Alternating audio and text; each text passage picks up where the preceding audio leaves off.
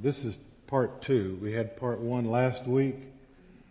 Basically, the format is a, uh, a theology class rather than a sermon. And uh, if you missed part one, or it'll be available if not already on the website in audio form.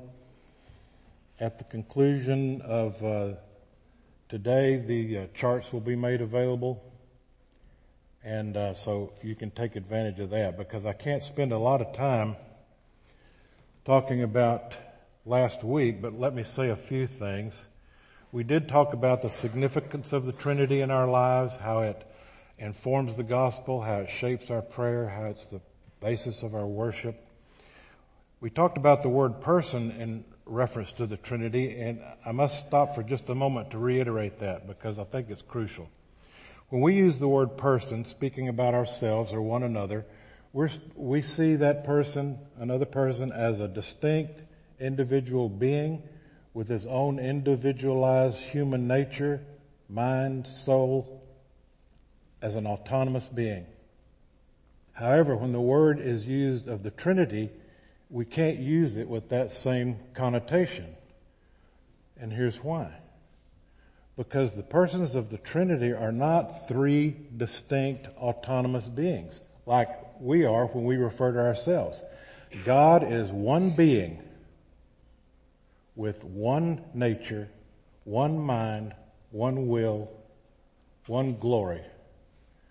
So the persons in the Trinity must be used in a different sense. You just need to make yourselves aware of that because if you think of the persons of the Trinity as we think of each other as persons, you're starting off off base.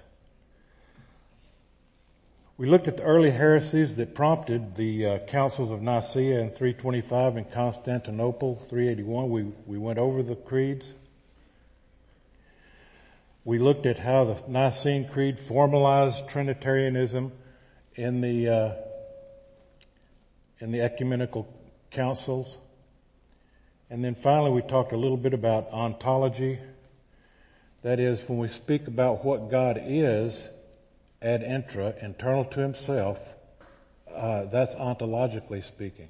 When we speak of God ad extra, that means external to himself, we're speaking about what God does in relation to creation, the world, especially with regard to redemption and whatever. Those are technical terms, but you just need to be aware of them because if you read anything about the Trinity, you're going to run across them, and I'll be using the terms here today. The Nicene Creed formalized the doctrine of the Trinity. There is but one God. This one God eternally subsists in three persons, the Father, the Son, and the Holy Spirit, each of whom is fully God. I don't think any Christian would, would uh, deny that or argue with that. But the creed went a little bit further in specifying something about the relation between the three persons of the Trinity, and this is how they did it.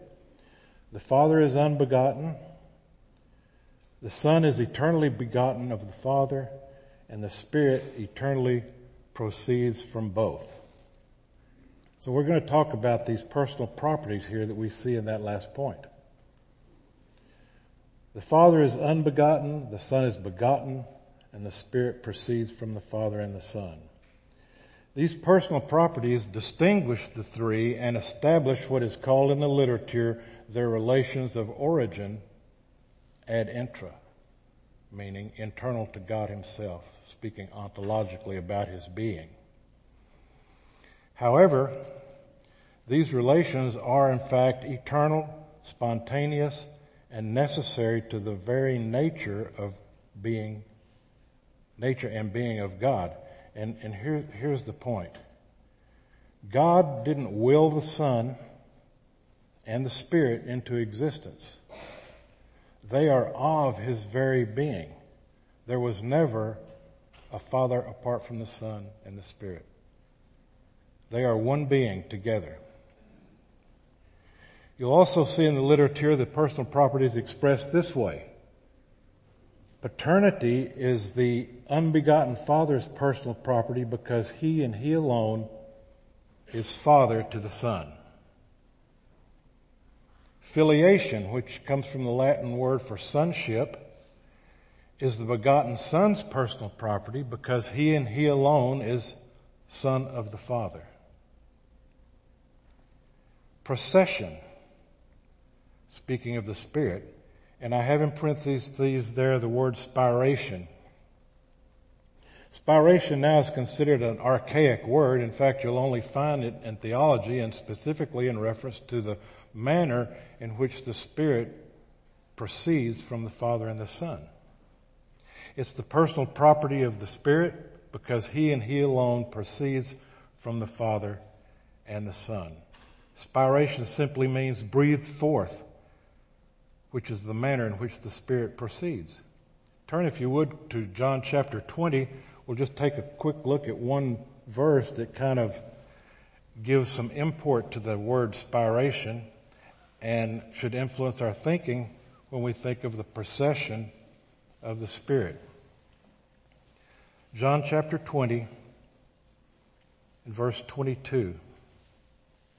And when he had said this, this is the Lord Jesus, he breathed on them and said to them, receive the Holy Spirit. He breathed on them. He spirated on them, if you will. But you know the word, the Greek word for spirit can mean breath, wind, or spirit in the personal sense. And so that's why we use that word spiration to refer to the procession of the Spirit. And we say he proceeds from the Father and the Son because we see here the Son breathing on them and them receiving the Spirit. Because these personal properties are what, are what distinguish the three, we could define the persons as subsisting relations. The persons are distinguished by their relations. Relations of origin, by paternity, filiation, and procession. Adding a little more to that.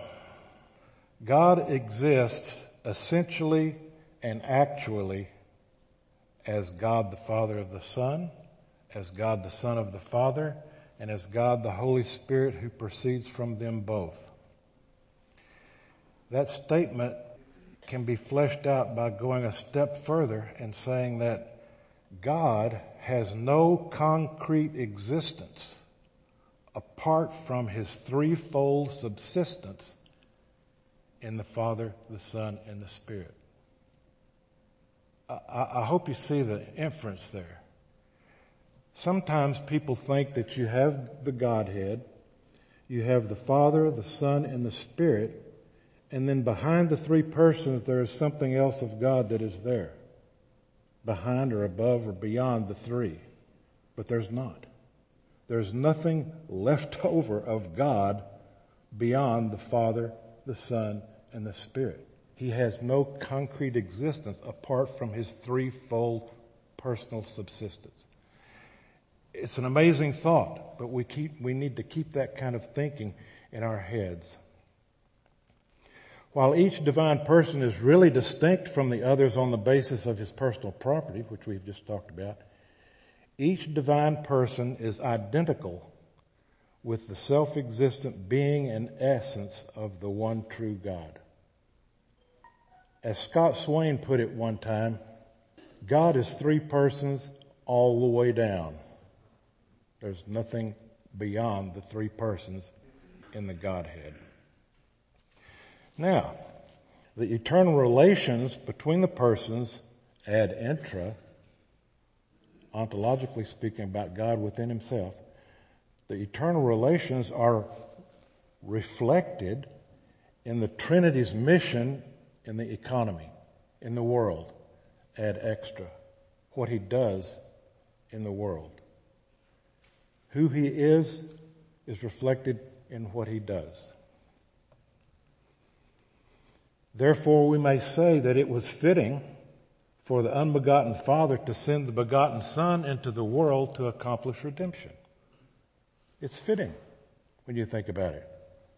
It was fitting for the Spirit who proceeds, or literally is breathed forth from the Father and the Son to be sent to apply redemption and sanctify God's people. And in thinking of the Trinity and how the Trinity operates in the world, there's a, there's a point that needs to be made that sometimes we don't really think about, but I think it's important. And that is the doctrine of inseparable operations. And we must speak about this in regard to the Trinity. Because what we are saying is that no one person of the Trinity acts independently of the others. In God's external works of creation, providence, redemption, our triune God is undivided. In every work or operation of God, the three persons of the Trinity, think of who our God now is, one being, the three persons of the Trinity having one mind, one will, participate and work together inseparably. The unity of the three persons in the external works of the Trinity, ad extra, stems from the unity and of being and essence of the triune God in eternity, speaking ad intra. Now, while the external works of the Trinity are undivided, specific works may be predicated of one person or another in scripture. This, this is something that you will see. It's something that uh, theology has termed completely compatible with the idea of inseparable operations. For example, in scripture, sometimes we see the Father as the focal point when it's speaking of creation. There's a verse reference there. Sometimes we see the Son spoken of as the focal point in God's redemption. And we see the Holy Spirit as the focal point in sanctification. But you can also find in scripture verses that, for example, attribute the Spirit of God with giving life and breath to people, creating people. For example, Job 33, 4 says, the Spirit of God has made me, that is created me, and the breath of the Almighty gives me life. There's the Spirit in creation. Psalm 33, 6 is another one. By the word of the Lord the heavens were made, and by the breath of his mouth all their host. So there again we see the word in creation and we see the breath of God in creation. When we see these things, we must still remember, however, that it is the one triune God that creates, redeems, and sanctifies. A quote from Augustine to sum up this topic. He, he put it this way. As the Father and the Son and the Holy Spirit are inseparable, so do they work inseparably. Even though we see in scripture, either one of the persons or another can be predicated of specific operation, but we must understand that they never work at odds with each other. The, the three persons are never at odds in anything. Now, we need to balance unity and diversity. If you overemphasize God's oneness, then you end up saying something like the three persons are simply three manifestations of a single divine person. That is the essence of modalism. And sometimes we can fall into that trap of thinking of God as a single person and uh, the Father, Son, and the Spirit just being merely manifestations of this one person God. But that's not true. We have overemphasized the oneness to the exclusion of the personal reality of the three.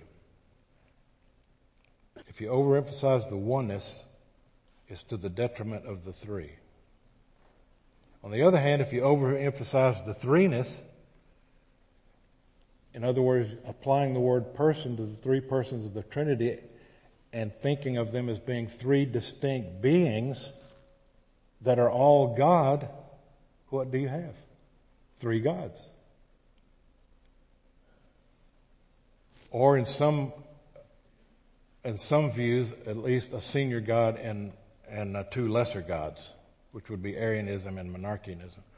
But I suspect that this is how the Muslims think of us.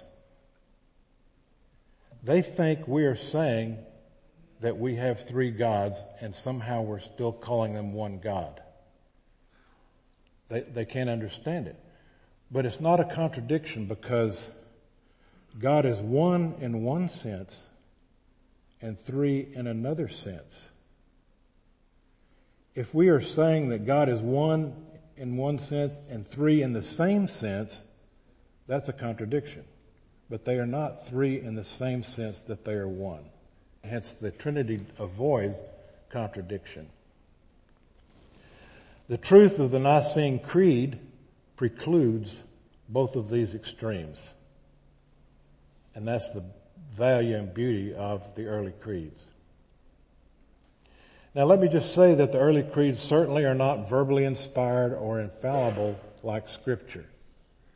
Many of us have an aversion to the use of the creeds for, for that simple matter. We think somehow we're elevating the creeds above scripture.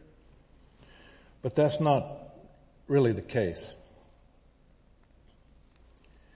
They are to be recognized and endorsed only insofar as they agree with scripture, which was the consensus of the early church fathers in formulating the creeds.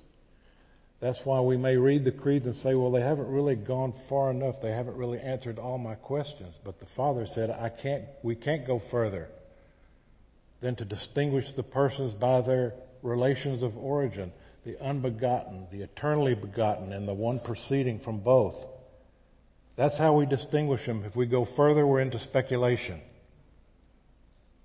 And so the creeds can, can in essence be looked at as guardrails if you will. If you're speculating about the Trinity or conceiving ideas about the Trinity, you should see these creeds as guardrails. And if you're saying something that goes beyond the creeds, it's like stepping over the guardrail at the side of the Grand Canyon. You must be very careful. be very careful if you're going to step beyond what the creeds say. For example, if you were to say that God the Son is eternally subordinate to the Father, you have gone beyond the creeds. The Lord Jesus was certainly subordinate to the Father in his incarnation, in his ministry, as the God man. But ad intra, when you say eternally subordinate, you're saying ad intra, internal to the very being of God, the second person is subordinate to the first. That's not true. You have stepped over the guardrails and into a mess of trouble, which was evidenced by the flurry back in 2016 about the doctrine of the Trinity versus what those who held to uh, uh, eternal subordination of the Son were maintaining. They maintain that the relation between the persons of the Trinity ad intra is a pattern that we can use in defining the relations between husband and wife and the family. But that's, but that's not right. Eternally, the son is not subordinate. So you can't say, they were wanting to say he's eternally subordinate so that they can say that's the pattern for the wife. Subordinate. The Trinity doesn't teach that. They were teaching that. Be advised. Also, it's hard to believe, in my way of thinking at least, that God would allow an assembly of bishops representing virtually all of Christendom at the time to conclude erroneous teaching. I, I, believe we have to give some note to the providential care of the church that God provides. We don't doubt the doctrine of, we don't doubt the veracity and the completeness of the New Testament canon, do we? It's interesting, at this same period of time, there were arguments over what books to include in the New Testament. In this same century. And yet God providentially brought about what He wanted to be included in the canon. For example, uh, I believe it was Athanasius, Bishop of Alexandria, in an Easter letter gave list of exactly the same books that would formerly become the New Testament.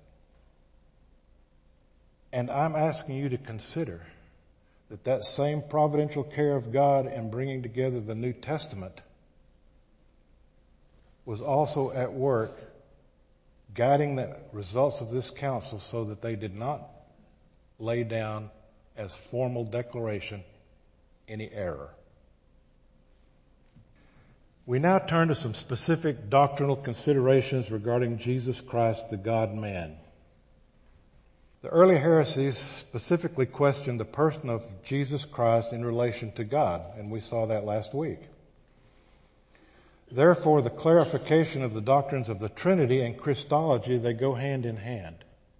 You can't really study the Christ, uh, Christology without getting into the Trinity, and you can't really study the Trinity without getting into the doctrine of Christ. So let's talk a little bit about that.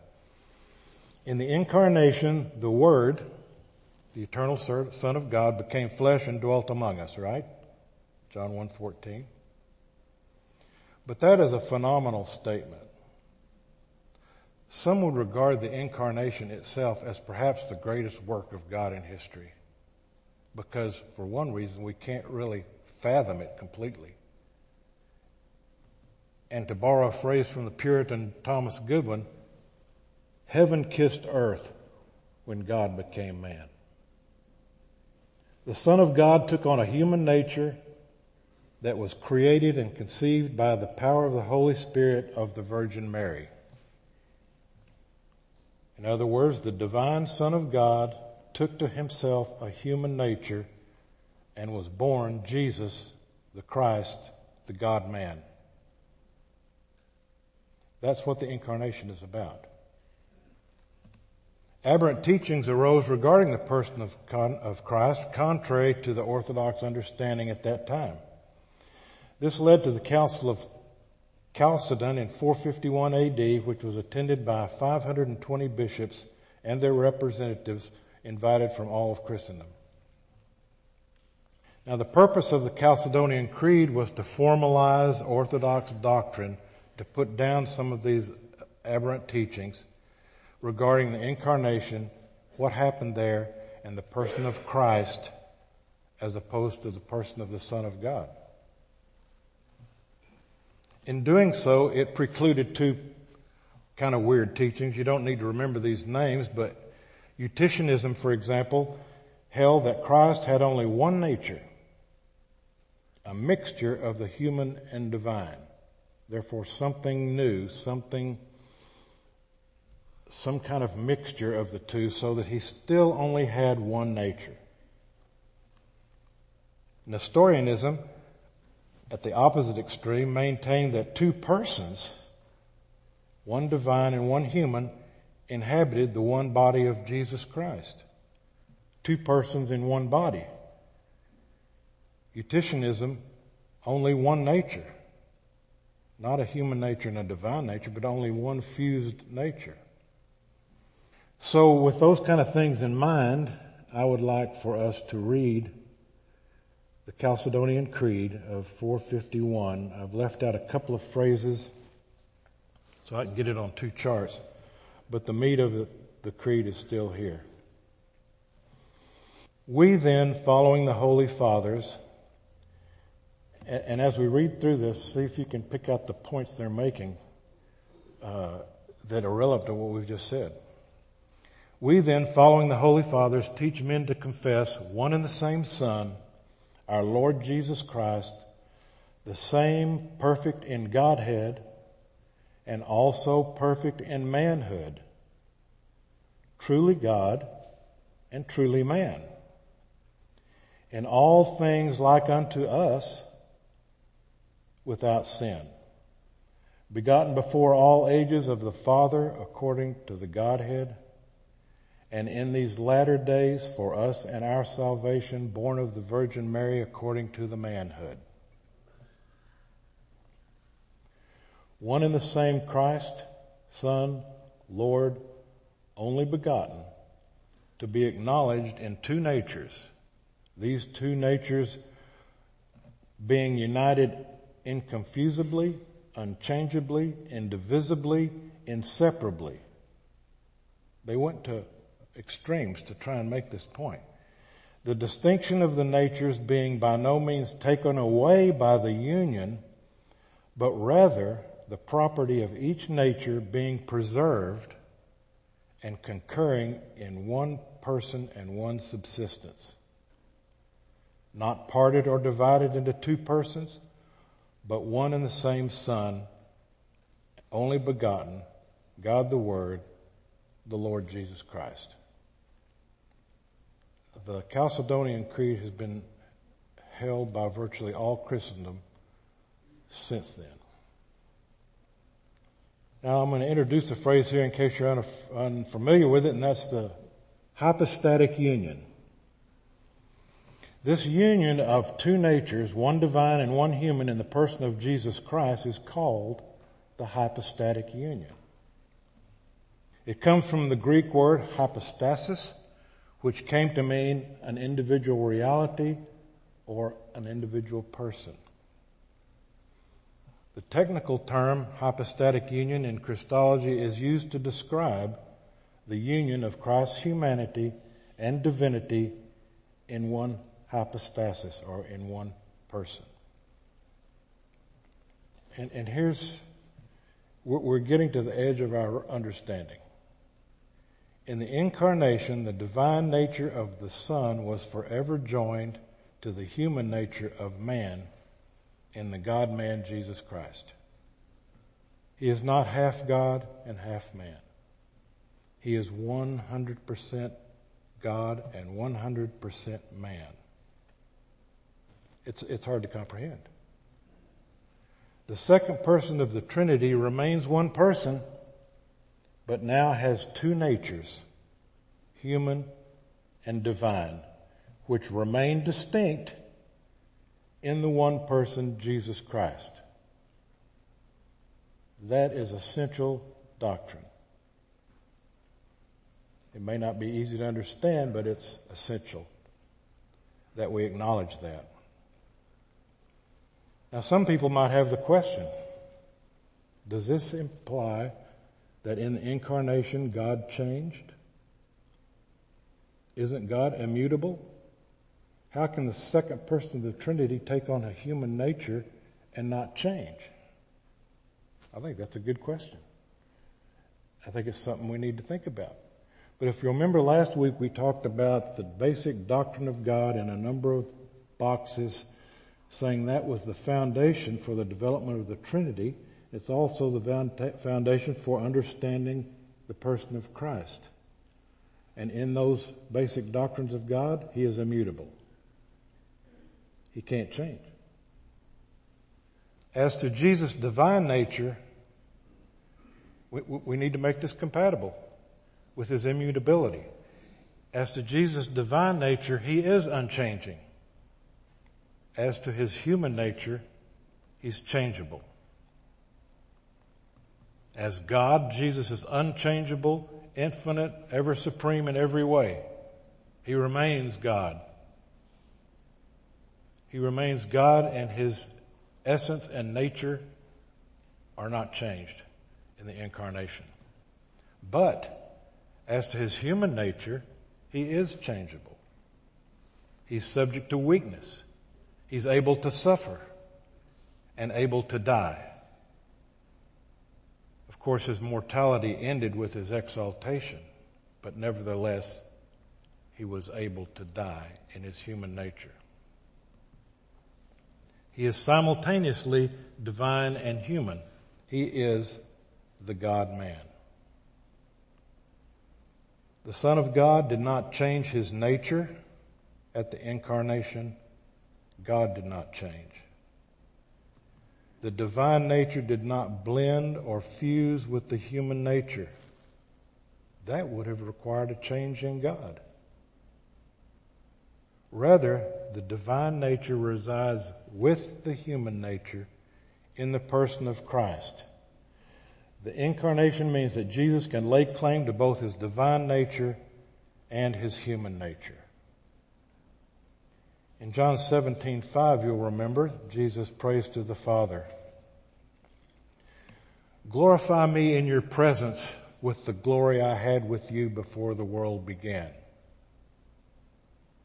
Glorify me in your presence with the glory I once had. Does that imply that that glory that he once had, he no longer had? I don't think so. Both of Jesus' natures are evident in this request. He refers to his preexistence with God in which he has always shared the Father's glory, which is evidence of his divine nature. But he asks now to be glorified with that same glory as Christ, the God man. The God man, he is asking, I want him to have the same glory I had with you as the Son. In fact, you could argue that that is the purpose of God in the world, is to glorify Jesus Christ, the God man. His glory as the God man makes everything else that he did subservient to it. Our salvation should be viewed as subservient to the Father's will to exalt Christ and glorify Him as the God man. It, it's tremendous. Theology should lead us to doxology. When we elevate our gaze in faith to the character of God and come to know Him better by studying the scriptures, taking advantage of the early creeds, I, I, I think we can see God in, in a new manner, in an extended manner, which takes us to our knees, to be honestly. So to sum up that thought, God must be immutable since he cannot degrade into a worse state. He's the perfect being, right? He cannot degrade into a worse state and he cannot improve to a better state. He is ever perfect and God cannot be otherwise. Perfection is an absolute and it is impossible for him to become more perfect. So any change in God would either mean before that change he was not perfect or after that change he was not perfect. But if he's been perfect and always has been perfect and always will be perfect, he can't change. He can't change in his being, his nature, his essence, and so forth. By contrast, human nature lacks infinite capacities.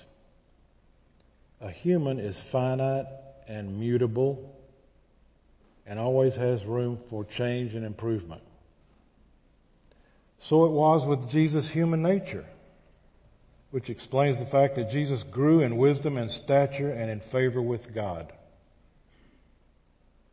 Some think that Jesus was born in the manger with all he needed, all he needed to know as the man Christ Jesus, as the baby Christ Jesus. I'm sure that as he grew, he had to ask his earthly father, what tool is this that you're using to work on that wood? And his father taught him. And as he grew, he began, he learned the language and began to study the scriptures. And as he progressed through his life, his self-awareness grew. But he grew as a human being in his human nature as Christ Jesus. The hypostatic union simply stated is that God is one in being, essence, and nature Yet the second person of the Trinity, now and forevermore, has two natures, divine and human. So let me ask you another question. Does Jesus Christ have one will or two wills? I won't ask you to answer. I expect the answer would not be unanimous. So let's think about that. In Hebrews 2:17 it says, Therefore he had to be made like his brothers in every respect so that he might become a merciful and faithful high priest and make propitiation for the sins of the people. Right? Gregory of Nazianzus around 375 AD made this comment in, in one of his orations. That which Christ has not assumed, he has not healed. Think about what he's saying. That humanity which Christ has not taken to himself, he has not healed. Maximus the Confessor sometime later recognized that sin entered the world through human will, right? At the fall. And he reckoned that in accordance with Gregory, the Son must have assumed a human will along with his humanity in order to redeem it. One of the major things we need redeemed is our will. So Christ must have assumed a human will with his human nature.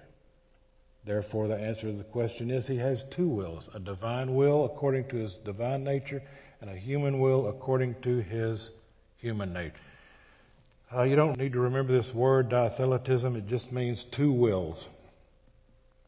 And it was formally adopted as uh, Orthodox doctrine at the Third Council of Constantinople into what logic would have been called one will theology.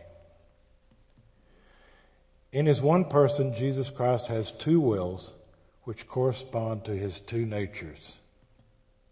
Therefore, the will is properly viewed as a property of one's nature, not of one's person. In other words, Christ is one person, but he has two natures. And he has two wills. Therefore, will is associated with the nature, not the person. Just as in the Godhead. There are three persons, but there are not three wills because God is one being. This is consistent with scripture where we see that there are distinctions made between the wills of the Father and Christ during his early ministry. Will is to be regarded as the property of nature, not person, as I just said. Two will Christology is a legitimate extrapolation of the Chalcedonian Creed and has been held by the vast majority of Christians down through the ages. Jesus Christ, the God man, acts according to both natures. The person acts. The natures don't act. It is the person who acts. Christ's authoritative works, therefore, such as forgiving sins, the ability to have a substitutionary death are possible because of his divine nature. Yet his works of ministry were from his manhood in the power of the Holy Spirit. Since both natures are united in one person, his works are that of the God man not simply of a man, because it is the person who acts, not the nature. Acknowledging the two natures solves a number of exegetical problems in my way of thinking. In Matthew 26, 39, for example, the Lord says, if it be possible, let this cup pass from me. Nevertheless, not as I will, but as you will. Here we see a distinction in wills. But God only has one will. Therefore, what we see here is that Jesus willed humanly in obedience to the Father all that he willed divinely with the Father and the Holy Spirit for our salvation. That's how you understand that scripture. The Son of God never has a will uh, in any way could be opposed to the Father. In fact, Jesus' human nature didn't have a will that was opposed, but he had a will that he had to yield in obedience. He learned obedience, the scriptures say. His obedience here is obedience arising out of a love of God with his human heart, soul, mind, and strength. Therefore, not my will, but thine be done. He's spoken here according to his human nature, his humanity, but is the person who spoke, not the nature. One more, Mark uh, 13:32. But concerning the day or that hour, no one knows, not even the angels in heaven nor the Son, but only the Father. Now, we know that God knows everything. We know that in His divinity, Jesus Christ knows everything and certainly would know that hour. So, what's He saying here? In his divinity, he certainly would know. In his humanity as the Son of Man, which I take the word Son here to actually be referring to the Son of Man, to himself as the God-man, as the mediator, as the Christ, in his human nature would not necessarily know. Thus he spoke here according to his human nature. The human nature assumed in the incarnation consisted of both a human body and a rational soul, mind, and spirit. He assumed the frailties and infirmities of mankind, yet without sin. It's interesting. Disease can be attributed to the fall, can it not? Disease can be attributed to sin. We never see any place in scripture where Jesus suffered any disease. That's consistent. Yet he was a man of sorrows, acquainted with grief, which is consistent with the true human nature. Jesus must be understood as he is God. He must be understood as he is man. He must be understood as he is the God man. As God, he is equal with the Father in the Spirit as man, he is and all will, always will be subordinate to the Father. As man. As mediator, the God-man intercedes on behalf of God's people. The person acts, not the natures. Therefore, the value of Christ's life and death is infinite because of the infinite value of his person. He died as a man, but it was the person who died. And the infinite value of his person is what God used to save us from our sins. Unbelievable. In summary, let me just read a quote from Alexander Hodge's Outlines of Theology. It's a, an old book, but a classic. In the Godhead, there is but one substance, one intelligence, one will, etc.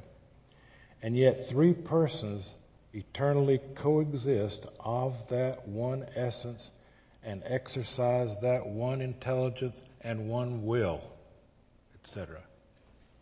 In Christ, on the contrary, there are two spirits, two intelligences, two wills, and yet all the while one indivisible person. We cannot fully comprehend it, but we must look into the scriptures and study and find new ways to see God in all his glory. Let's pray. Lord Jesus, light of the world, shine upon our minds and hearts Spirit of truth, guide us into all truth. Heavenly Father, sanctify us through thy truth and make us wise unto salvation through Jesus Christ our Lord. Amen.